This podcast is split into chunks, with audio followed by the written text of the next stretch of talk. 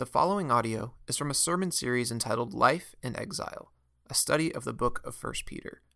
For more information about Sacred City Church, please visit sacredcitychurch.com. Hear the word of the Lord from 1 Peter 1, verses 17 through 21. And if you call on him as Father, who judges impartially according to each one's deeds, conduct yourselves with fear throughout the time of your exile knowing that you were ransomed from the futile ways inherited from your forefathers, not with perishable things, such as silver or gold, but with the precious blood of Christ, like that of a lamb without blemish or spot. He was foreknown before the foundation of the world, but was made manifest in the last times for the sake of you, who through him are believers in God, who raised him from the dead and gave him glory, so that your faith and hope are in God. This is the word of the Lord. Well, you can open up your Bible to the book of First Peter. And at Sacred City, we do, we preach verse by verse through books of the Bible.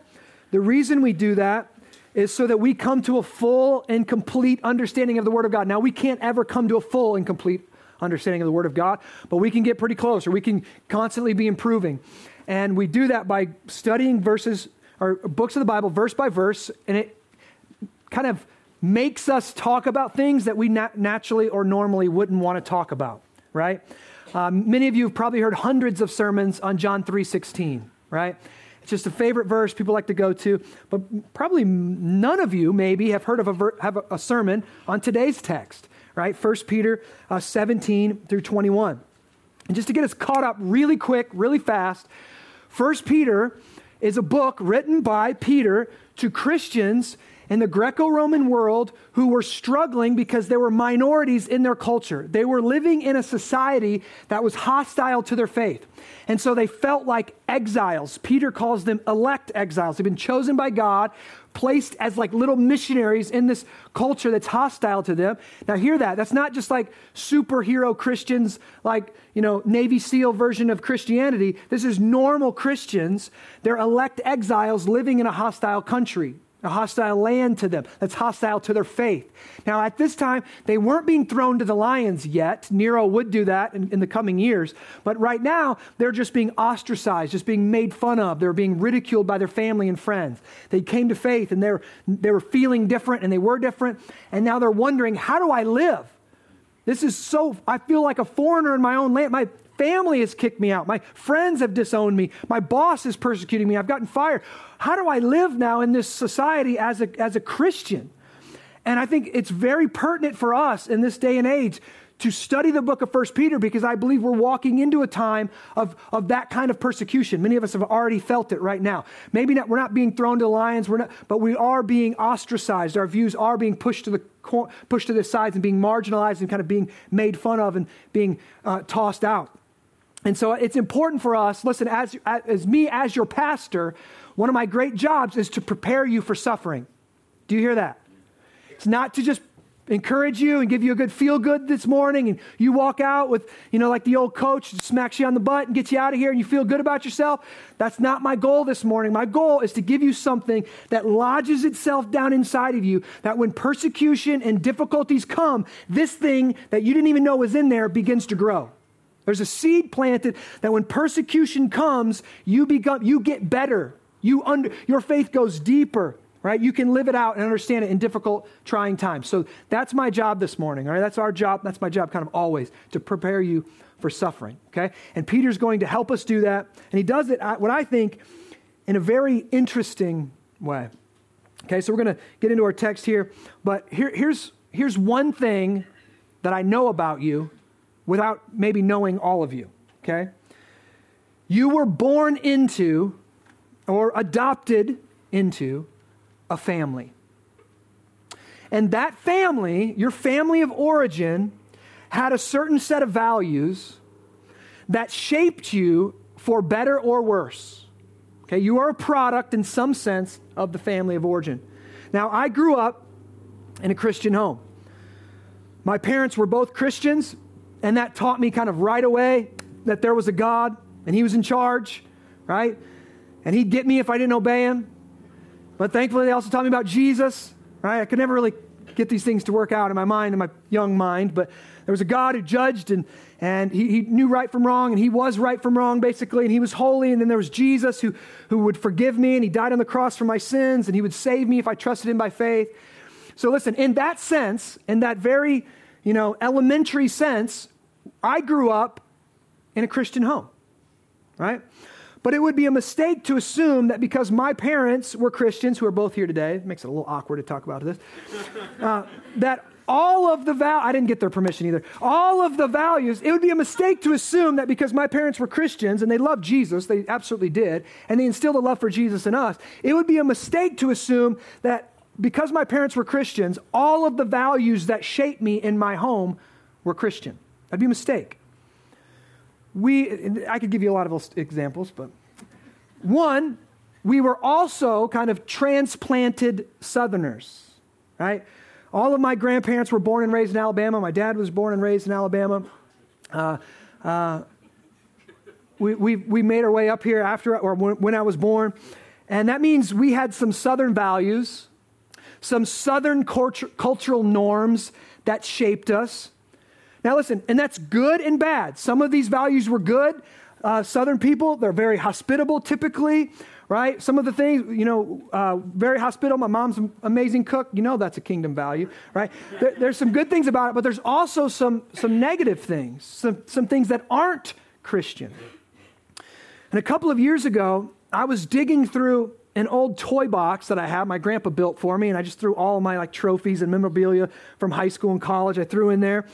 And I was digging through this old toy box, and I found a Confederate flag that says, The South will rise again in the center of it. And I remember going to a flea market when I was in junior high and buying this huge flag, had a skull on it, you know, like a whatever. And it said, The South will rise again, and thinking, This thing is so cool. I'm going to put this in my bedroom. And bring it home and hang it in my bedroom. Now, this was not some kind of racist ideology that I was purposefully espousing. I loved the Dukes of Hazzard, okay? and they had one on the roof of the car, right? And I loved I, I, loved Alabama, right? Roll Tide. I'll say it again, you know, roll tide. 41 to 10. I'm just gonna say that for just for a second there. I love Alabama, right? I love being having some southern roots and family roots in the South. But listen, I was also ignorant of what the flag represented and the details surrounding the Civil War. My ignorance was attested to the first time I brought my best friend, who was an African American, over to hang out. He walked into my room, looked at my wall, looked back at me, and said, What the heck is that? Now, it would have been totally appropriate for my friend, he didn't, we had a good conversation, but it would have been totally appropriate for my friend to say something like, I thought you were a Christian. I thought this was a Christian home. He knew that the flag, the Confederate flag, was a sign of racism. It was a symbol for the belief that white men could own African American as slaves. What else could the South will rise again, what else could that possibly mean? Right? And he also knew that the Bible that we believed condemns all forms of racism, all forms of racial and cultural favoritism, all forms of segregation, all forms of slavery. Now, this is just one way, a small way in one sense, that my family was not fully formed and shaped by the ideals and the values of Scripture. We were ignorant of some things. And as we studied the Bible and as we assessed our beliefs and values that we held, we had to abandon some things from our cultural heritage. We had to get some distance between us and them. We had to reject some things in the light of God's word. And so when I found that flag, I wadded it up and threw it in the garbage. Now, here's what I want you to see this morning. All of us have things like that. All of us. Whether you grew up in the, in the you know, the eastern, eastern part of the United States, whether you grew up in the southern part of the United States, we all have things that we hold and we think are good and we think are true and we think are normal, values that we hold that aren't biblical. And we, we might even be blind to them. All of us have things we are ignorant of, values that we hold that are not Christian, even though we may be, and even though our parents may have been. And in our text this morning, here's how we connect this. In our text this morning, the Apostle Peter draws our attention to these things. He wants us to examine our hearts, to examine our values and beliefs, and listen, to reject what he calls the futile ways inherited from our forefathers. The futile ways inherited from our forefathers. Now, just what were the futile ways inherited in Peter's first century readers? What was he talking about in our context? Well, if you remember, this is a Greco Roman region that had a spattering of Jewish folks. So, you listen, you've got two types of people. Let me say it like this you've got your Greco Romans on the left all right, of society, and you've got your Jewish folks on the right of society. In a sense, you've got the, your liberals in the first century world and your kind of conservatives on this, in the first century world. And both of these groups of people they have been they have beliefs that have been inherited to them. They have values that have been inherited to them. They have futile ways that have been passed down to them from their fathers and from their family and from their cultures. Peter calls these futile. Now what does the word futile mean? Futile means incapable of producing any results. Ineffective useless. Okay so these aren't Christian. I'm just going to say it. They're not Christian. They're not going to produce anything good. They're, there's nothing good in these beliefs for your Christian faith and for living out your Christian faith. Now, to expand on that just a little bit, those on the left in the Greco Roman world, we talked about this two weeks ago, they were dominated by what's called a pluralistic view. It was the religious smorgasbord. They had all kinds of gods that you could worship. All, you, you could worship any God you wanted to. All that really matters was when it came time to pay tribute to Caesar, you would still burn a little incense to Caesar. See, there was this veneration of the, that's the Roman side. Greco Roman, the Greek side, had all the Greek gods, right? The Roman side, I don't care what you worship, as long as you'll pay a little homage to Caesar, as long as you'll worship the leader of the, the free world, the world at the time. It doesn't really matter what you do. This is the religious smorgasbord. There are all kinds of gods, all kinds of ways to be spiritual. It doesn't really matter which one you choose. It's just important that you are spiritual, right? Now, listen, the modern version of this in our day and age today could be this follow your heart. Do what feels right. Be true to yourself. You got to do what makes you happy. No one has the right to tell someone else what they can or can't or should or shouldn't do. Now, listen, these are some of the mantras that many of us believe today that are similar to the Greco Roman pluralistic view of Peter's first century readers. Peter says, now listen, those beliefs, follow your heart, do what feels right. There are many different gods. Peter says, those are futile, they're ineffective. Now, let me show you what he means. Follow your heart.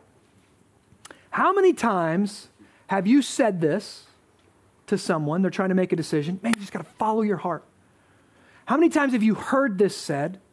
How many times, if you watch any television today, any shows on Netflix today, that this kind of ideology is what's being espoused. Follow your heart. Do what feels right. Somehow you know down in your knower what the right direction is for you. It seems compassionate. It seems intelligent. It seems with it. It's, it's kind of a cultural norm. But it isn't. Listen, Peter says two, over 2,000 years ago, that's futile advice. It's ineffective. It's worthless. This is what God says. This is what God says to Jeremiah in chapter 17, verse 9 of Jeremiah. The heart is deceitful above all things and desperately sick. Who can understand it? Okay, you hear that? God says the heart is deceitful, the heart is sick. The heart is deceitful, it lies to us. The heart is sick, it isn't working properly. How many of us, when we're looking for a leader, we go find someone who lies and is sick? Is that what we look for in a leader? I want a guy who's, you know, really sick and he lies a lot. That's what I that's what I need for a leader.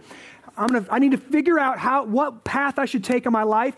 I'm going to look for a lying sick person, right?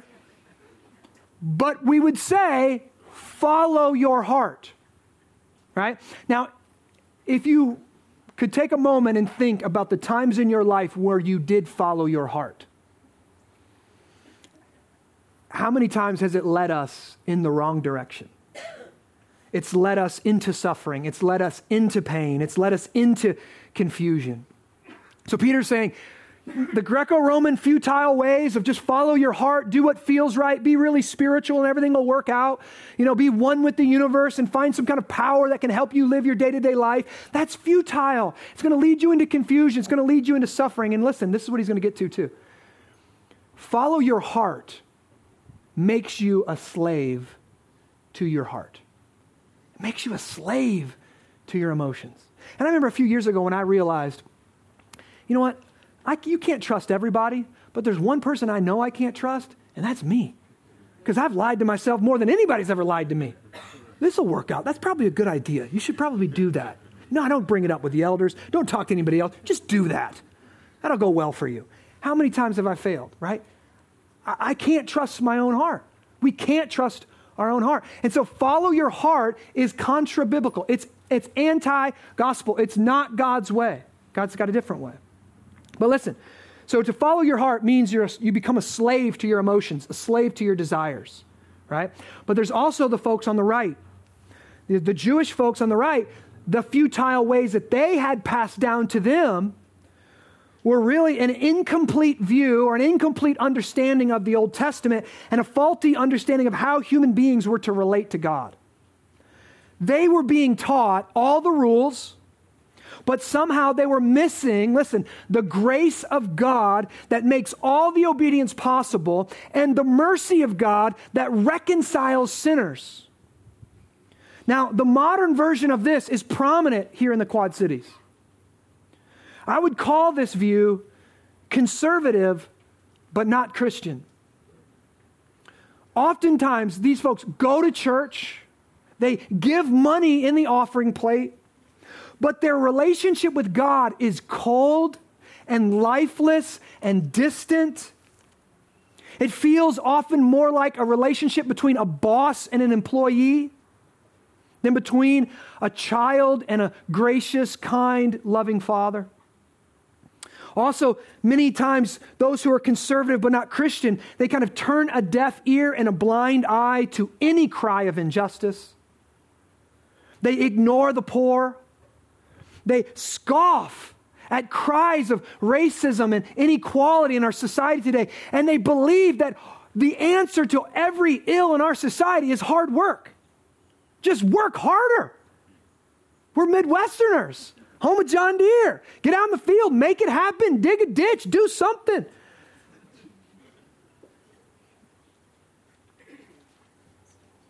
Why? Because they base their right standing with God upon their good works. Now, they would never say that if they go to church, but you can see it in their life. Their life speaks a better word. Whoa, I'm up here. I'm really confined up here this morning. I'll be knocking stuff over. So, when they think, how do you know that? How do you know if this could be you, conservative but not Christian? When you think you're doing good, you know God's happy with you. And when you're not doing well, you're less inclined to go to church, less inclined to go to missional community, less inclined to read your Bible, you're not performing well, and so you feel distant from the Father. And so when you're living like that, when you look at other people who their life isn't going as well as yours, you automatically think, it's ingrained in you to think those who aren't doing good just need to work harder. It's their fault. Hard work becomes the answer to everything.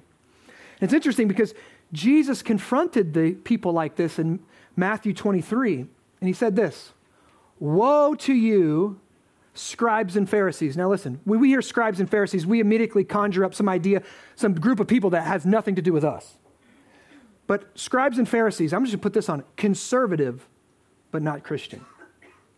Far, as far to the right as you could get in that society, moral, upstanding, paying their taxes, doing their good deeds, conservative, but not Christ like in any way. This is what Jesus says For you tithe mint and dill and cumin. That means they followed the, the, the, the, the tiniest laws, the laws of tithing. They, t- they followed it so well, they would go out to their garden and snip off 10% of their herbs and bring it to the priest and lay it before God. Now, I doubt any of us, we have many tithers in here, but I doubt any of us, you know, if somebody brings food to your house, you're like, okay, 10% of this goes to God. You should, especially if it's good food, bring it to the pastor, 10% should be Texas sheet cake, you know, slice that, be real generous, bring it. But I doubt any of us follow the rules like that. But these people did. Now, listen, this is what Jesus says to them. He says, You've done that, but you've neglected the weightier matters of the law. The weightier matters. Tithing is important, but there's something more important. And it says this justice mercy, and faithfulness. And he says, These you ought to have done without neglecting the others. So you should be. You should be giving, you should be generous, you should be tithing. But more importantly, is that you're fighting for justice. And now, listen to me working for justice isn't just, let me just use the, the example I've already used, and, and I have to talk about this all the time. It's not enough in our society to not be racist we have to be working for the reconciliation of all races. That's part of what it means to work for justice and to be about mercy in our world, right? We all have races. Here's the thing what is a racist? We know what it is when, it, when it's on the big screen and when they're doing crazy stuff. But racism is like lust in the heart. Who's not guilty of lust in the heart? Who's not guilty of coveting something somebody else owns in the heart? Racism in the heart is I prefer my cultural heritage to that person's, and I'm going to kind of push away because that's kind of annoying to me. That gets on my nerves. I don't like the way they handle those things. They're too emotive. They're too cold. They're too, whatever the that's racism in the heart. And justice and the gospel obliterates all of those dividing walls that divide us. And justice is working that we all are experiencing justice. White, black, Asian, wherever you're from, we're all experiencing the same amount of, of justice in our society. Jesus says, work for these things. And these people Jesus looks at and he sees, wow, you look really put together on the outside. And I'm just so impressed with you. Now, that's not what Jesus says. He says, You do look put together on the outside, but inside you're full of dead men's bones. In, you should clean the outside of the cup, but first clean the inside of the cup. Do the work in the heart. Listen, do you hear what Jesus is saying right there? Just like the liberals, Greco Romans, the ones on the right have sick hearts, have deceitful hearts. Your heart has deceived you that God just wants you to obey Him in some outward way. When in the reality is God wants an inner change, a change from the inside, whole new person. They had sick hearts just like the liberals, but they cleaned up the outside. They looked put together and religious on the outside. But Jesus says that way of life, listen, conservative but not Christian is futile. It's pointless. And many of us have been handed down this form of the faith from our parents, from our culture. We go to church, but we're not Christian.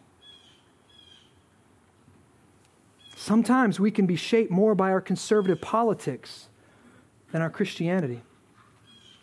I'm reminded of a story, actually, a letter I received from a mom who was very upset, parents who were very upset. They were conservative, been conservative the majority of their life, raised their kids conservative.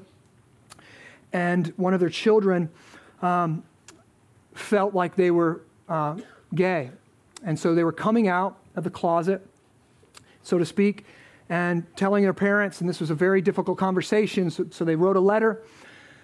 And the mom was bringing it to me and saying, I need your help. Well, let's counsel, let's talk about this, and we're going to walk through them with it. But one of the things that struck me the, the most was in this letter, this person said, um, they, they, they, come out, they say, Dad, Mom, I'm gay. I know you're going to be really upset. And then they go on and on and on. But then at the end, they said this, but don't worry, I'm still a Republican. I'm gay, not stupid. That's how they ended the letter. And something about the home said, what's really important is that you're a Republican, that you have Republican values. What's real doesn't your sexuality? Eh, yeah, that bothers us. But did, mom and dad would go through the roof if I switched over to the left and became a liberal. Right? Futile ways.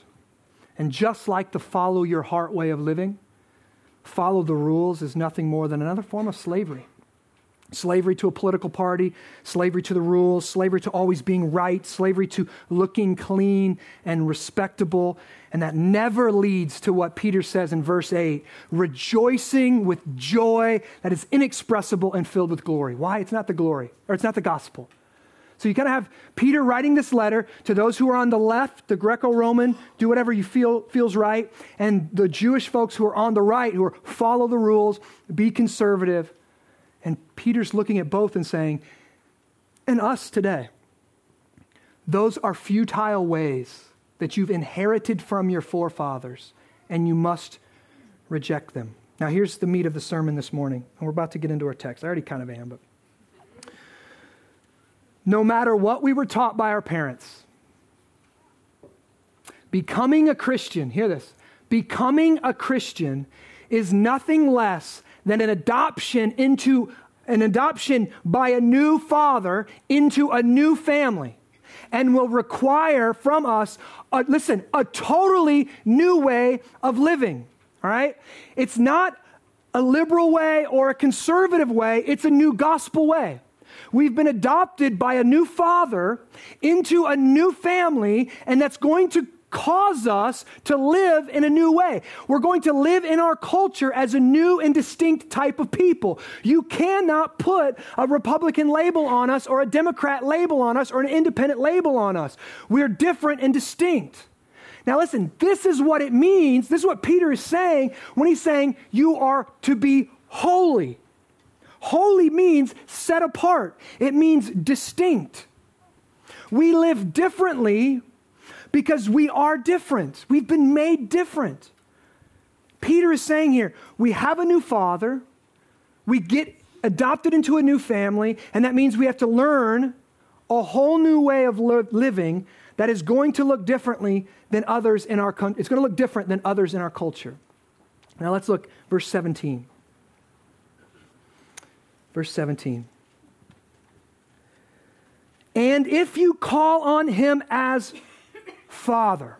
Now, all through the first 17 verses, Peter has told us in several different ways that God is the eternal Father of Jesus and that he had predestined and foreordained believers to, to be adopted into this new family. That God, the Father of Jesus, has now become our Father that he foreloved us before we were even born, and he predestined to adopt us as his chosen and uniquely loved children. But it's interesting here that Peter, he doesn't just throw the term out father, but he qualifies it. Look what he says there 17. And if you call on him as father, who judges impartially according to each one's deeds. Peter says God is a father who judges impartially. Peter is pushing back on the Greco Roman idea of God that can kind of be bent to do whatever he wills. Now, listen, we all love the idea, if you had a good and gracious father, we love the idea of God because we think we can bribe him. Now, let me tell you, I am bribable, okay? My nerves go to here, and then I give them whatever they want, right? When there's four of them, right? They're like piranhas. You can't st- get them off. There's nothing to do, and you just give them. Fine candy, take it, right? You just give out iPads. Oh, thank God, right? Let YouTube parent them for an hour, right? Now, we all like the idea, many of us like the idea of God as Father, right? Because we think, okay, if I do enough things, then God, I can bend His will to give me what I want. If I pray enough, go to church enough, obey enough, I can get enough, I can get things from God, right? But Peter here qualifies the term as Father as a Father who judges impartially. Now, nobody wants a Father who judges impartially right? You bring your neighborhood friends over, you guys get in a fight, you go before your dad, you're wanting dad to stand up for you right? Doesn't matter if you were in the wrong or not. You want dad to be partial. Dad, kick his butt, right? Dad, do something to this kid, right? But this, Peter says, no, no, no. He's a God who judges impartially.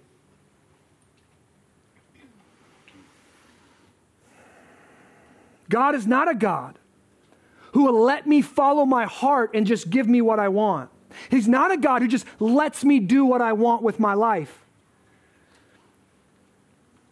He's a God who judges impartially. He has his own standard. This is what it is to be holy. He is holy in himself, he is right in himself.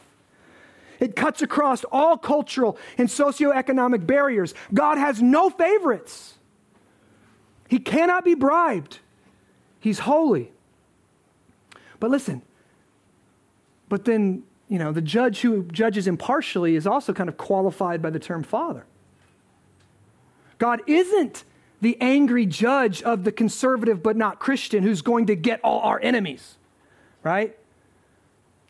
He's our Father who judges impartially. His verdicts are never vindictive, they're not punitive, they're disciplinary and restorative. Like a father, God disciplines those that he loves. And as Peter says, that should cause all believers to fear him to have uh, to be in awe of him. That when I stand before God, he didn't choose me because I came from a Christian home. He didn't choose me because I'm, I'm conservative in my moral outlook of the world and because I'm pretty put together. And so when it's me, but it's between me and, and someone who's living their own life, God's going to choose me because he's pleased with me. No, no, no, no, no.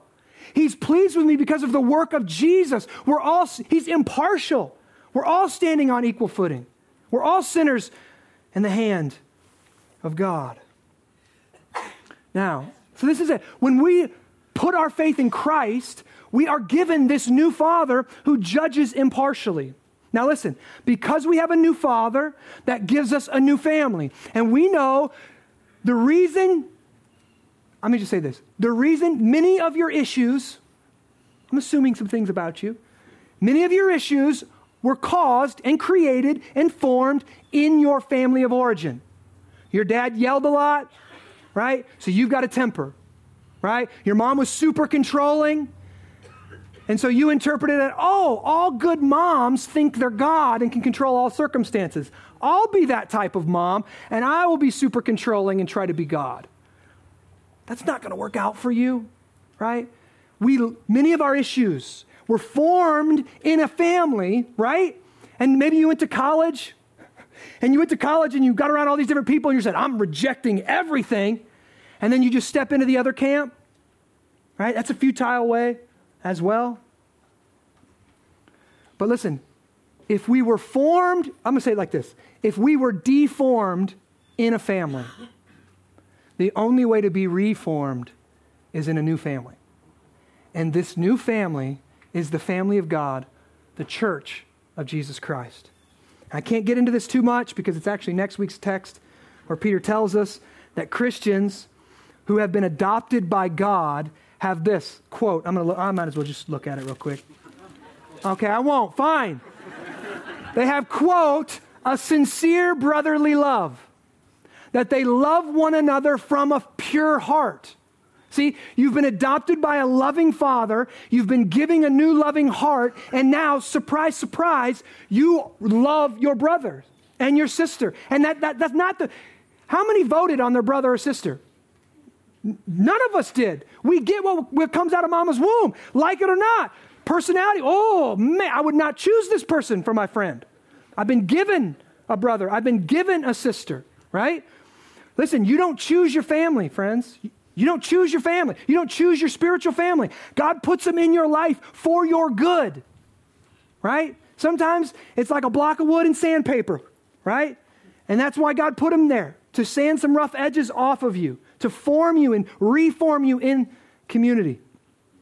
God has given us a new family where we are to learn new ways of being and living in this world.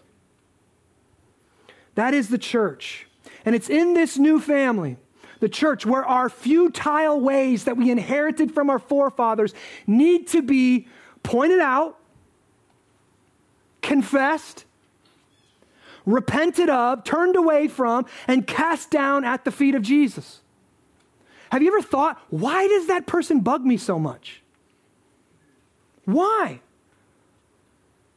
Nine times out of 10, that's just a statistic I just made up, but nine times out of 10, it's probably a family of origin issue that you grew up thinking this is the right way to handle things.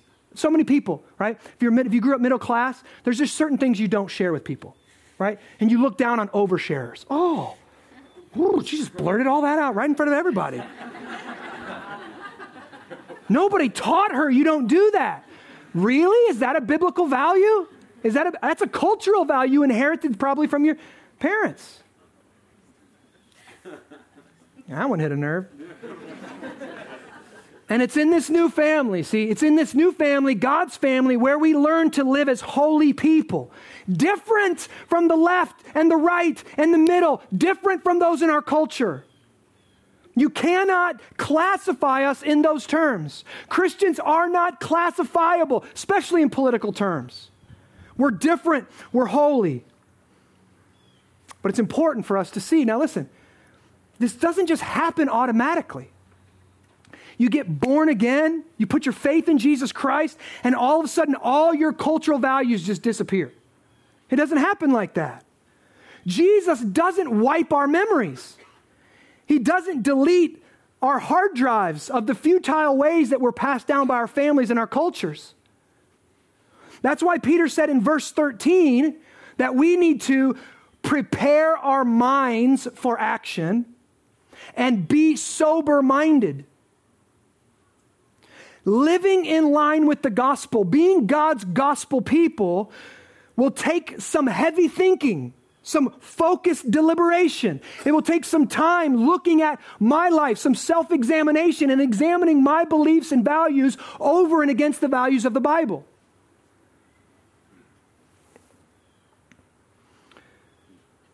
To not be, I'm going to quote Peter again, conformed to our passions of our former ignorance. This is Peter's way of saying, before you came to Christ, you were stupid. That's what he's saying. You were stupid. You were led by your desires. You were just like everybody else in the culture. Now, it's not just talking intellect, the ability to learn things. He's talking about the ability to love God who gave you everything and is the supreme being. If you diss him, you're a fool. Proverbs tells us to say there is no God, you're a fool. Now, you know, I could debate that. We could talk about that.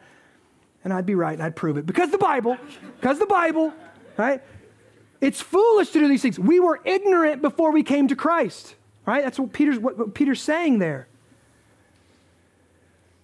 Now, listen. To gird up my mind, to think rightly, to be changed inside this new family, what he's saying is it's going to require us to do some heavy thinking. Flip flops. It's going to require us, listen, to think, to examine, to study. This is what it means to, Jesus said, to love God with all of our mind. You cannot learn how to live holy in this new in this culture from CNN or Fox News. Okay? in one sense of, ah, I'm not just saying, you've got to read the Bible. You can't learn this from Facebook and your Facebook feed and all of your friends. You learn this from God's Word. You need to read, all of us, good Christian books. Good Christian books, right? G- good theology. Listen to good expository sermons. Spend a lot of time with people who are purposely following Jesus and submitting all of their life to Him. That's what it means to be holy, to be set apart to God. How does a Christian think about these issues? What does the Bible have to say about these issues? And not like we want to so easily do, jump on the left or jump on the right. We have a new father, we have a new family, and we are becoming new gospel people. And let me tell you, this is what our world desperately needs right now. This is what our culture and our society and our city and your workplace and your family desperately needs right now. People who are not on the left or are the right, they're holy. They're different. They can love, embrace, be compassionate, and speak the truth.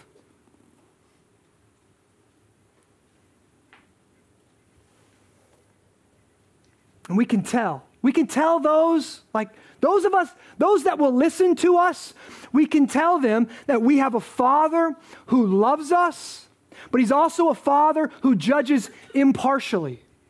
He's a father who saves us from the futile ways that we've inherited from our families of origin. He loves us into his new holy family. He changes us into holy people. And then he sends us out with this holy message of reconciliation. God loves sinners like us. It's as simple as that. God loves sinners like us. God saves sinners like us. And God will save a sinner like you, whoever you're talking to. And that really is the key. Let me finish reading this morning.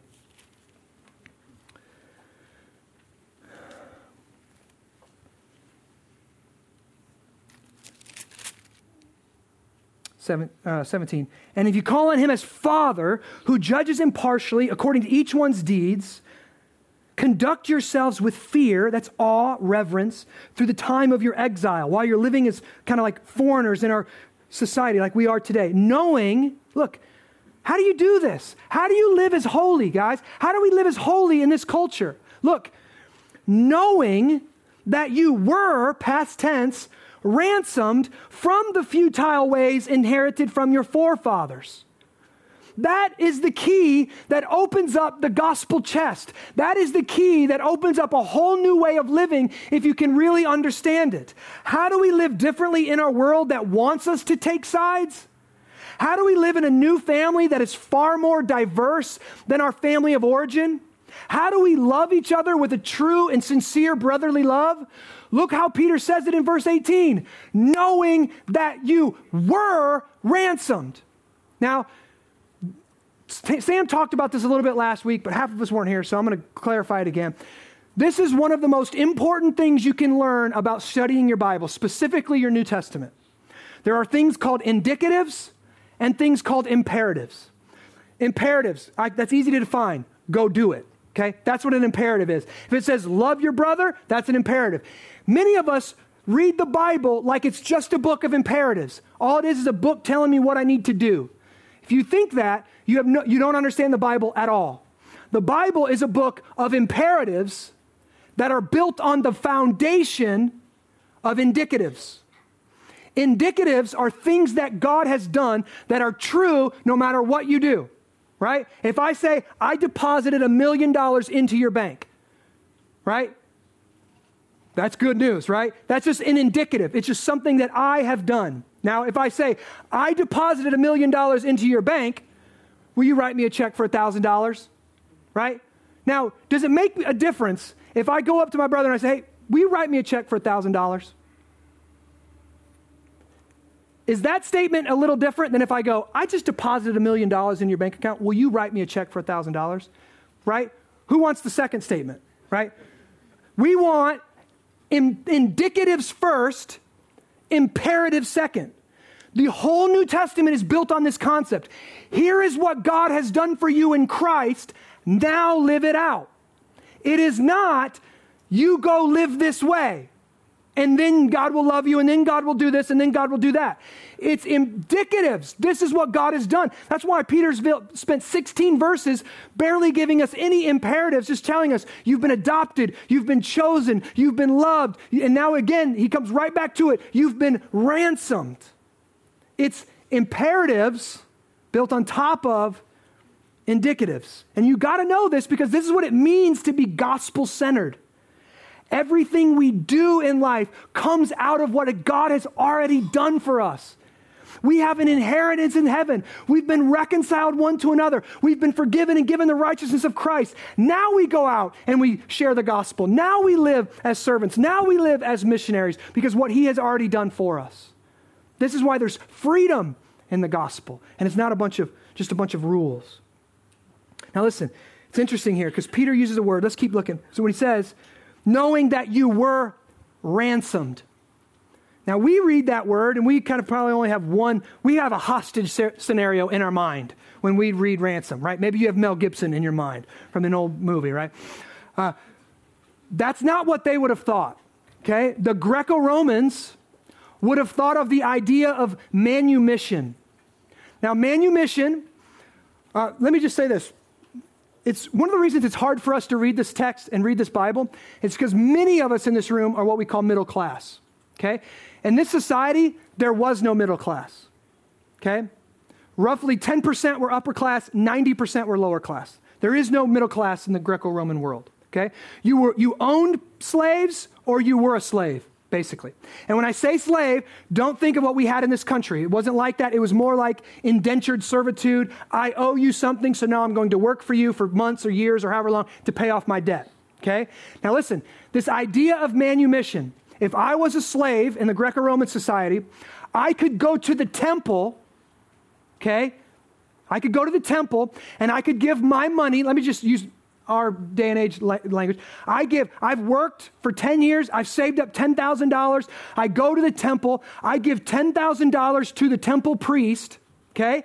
Temple priest takes that money and goes to the uh, slave owner and now and, and pays off my debt and now i am now a slave to the god of that temple that was the idea of manumission. So the priest was doing the work, but it was actually the goddess Artemis or whoever it was. That goddess bought my freedom. Okay? So I would go to the priest, pay the money, they would go to the slave owner, pay the money, and that would buy me freedom. So when the Greco Roman heard this idea that you have been ransomed, they thought, oh, this God has bought me. I don't belong to myself anymore. Now I belong to this God. They thought this idea of manumission. So this not not listen, I'm free, I get to do whatever I want. Woo, I'm free. I've been ransomed. I can go live my life however I want. No, no, no, no. No, no. You've been bought by a new God. You've been bought by Yahweh, the only true God, the God of the Old Testament. You've been bought by that God, and you need to serve him only for the rest of your life. Okay? That's the idea of manumission on the left hand side. And he says, He's bought you and now you belong to Him. And of course, what was the adoption price?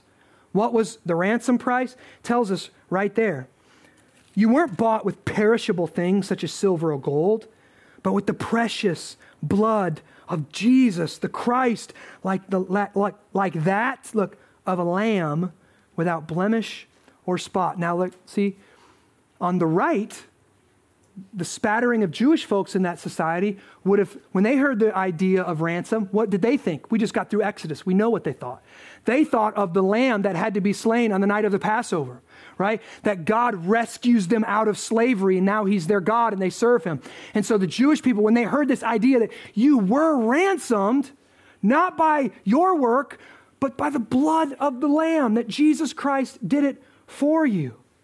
The Jew would have thought of the Exodus. God redeemed us, He's brought us out to worship Him. Now, listen, both of these concepts are true. Peter is a genius when he's writing here, using words that the Greco Roman understand and the Jew understand, and they both kind of mean very similar things. You are a slave to your heart. You were a slave to your desires. You were a slave to the rules. You were under the slave master of religion, but now you have a new master, a kind and gracious father who has ransomed you. Past tense. With, his, with the precious blood of Jesus. See, as I close this morning, Jesus went before the impartial judge in our place. Jesus bore the punishment that we deserve. And that's why all of our judgment will only ever be redemptive and restorative in the form of loving discipline because Jesus took our sin, He took our punishment on to Himself. He took it on the cross where God judged Him. God looked at His sinless Son and said, Guilty, you deserve to die and be killed right now. Even Jesus cried out and said, If there's any other way, Father, let this cup pass from me. And God basically responded and said, There's no other way. You've got to die. Why? He looked at Jesus and said, guilty, so he could look at us and say, holy. You have been set apart to live with me and my family forever in paradise. And living in the kingdom of God and living in the church family right now is a foretaste of what's going to happen in the kingdom. Now, if you know yourself to be a slave, that has been ransomed by no work of your own. Listen, if you know yourself, down in your gut, you know yourself to be a slave who was enslaved to the futile and foolish ways of your former way of life. And now you have been set free. You've heard the good news that God has done everything to set you free and buy you with a new price to a new master, this kind and gracious heavenly Father who judges impartially. He's done all the work necessary to make you holy. How are you going to treat those who think and act differently than you?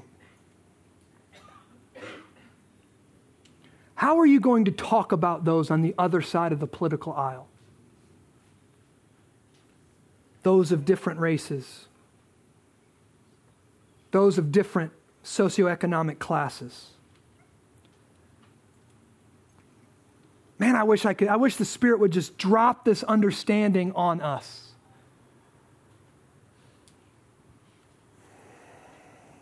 This is how the gospel makes us different. This is how the gospel changes us. This is how the gospel unites us.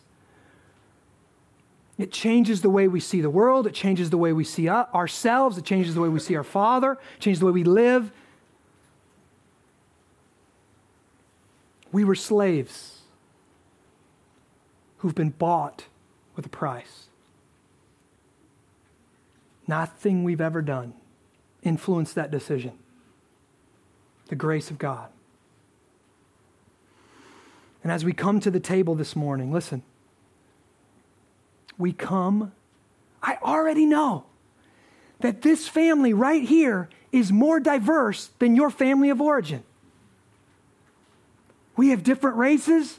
We have people from different cultural backgrounds, different socioeconomic backgrounds. We have educated, we have uneducated. We've got, this is more diverse family than the family you've come from.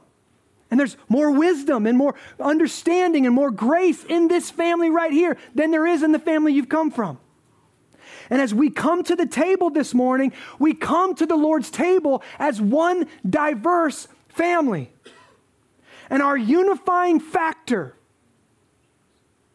isn't, oh, we all like the, the music. Oh, I just, we just all like the music. Joel, mm, good music. The unifying factor, I pray, isn't, oh, we like the preaching. The uni- I know it ain't, oh, we just love the tent. it's tent day. The unifying factor is this. Tell me if this is true. When we come to this table this morning, the unifying factor is we have all rejected the futile ways that we've inherited from our families and from our cultures, and we have been ransomed by a new Father into a new family for a whole new way of living through the precious blood of Jesus Christ. That's what unifies us. Let us come and eat together as we worship our Lord through the sacrament of the Lord's Supper. Father, we worship you. We thank you for the work you've done. The last few verses that I didn't even get to this morning, I forgot to touch on, Father, are all about the gospel, all about you, all about our hope is in you. It's not in ourselves. Our hope is in you. And we're reminded of that as we come together to this in this diverse meal where we do nothing but open up our grubby little hands and you put the most precious element on the face of the earth, the body of Christ and the blood of Christ. Precious blood of Christ. You put it in our hands so that we can consume it, so that we can bring it into ourselves, and we can remind it that we're united into a new family. No matter how divided we are outside these walls, no matter how divided our country feels, we are united in the faith of Jesus Christ. Would you help us see identify the futile ways of our forefathers and reject them and embrace the unifying factor, the unifying belief of the gospel. Help us do that. Jesus, on the night that you were betrayed, you took the bread and you said, This is my body broken for you. We're commanded to eat this in remembrance of you. Every time we gather together, you took the cup, the cup of the covenant, the cup of, the, of your suffering, and you said, This is my blood that's spilled for you. Nothing could redeem us. Nothing could fix us. Nothing could heal us but the shed blood of God. It took the blood of God to save us, to unite us, to heal us. And you gave it to us to remember the sacrifice. And so we eat and we drink and worship this morning. We praise your holy name. In Jesus' holy name. Amen.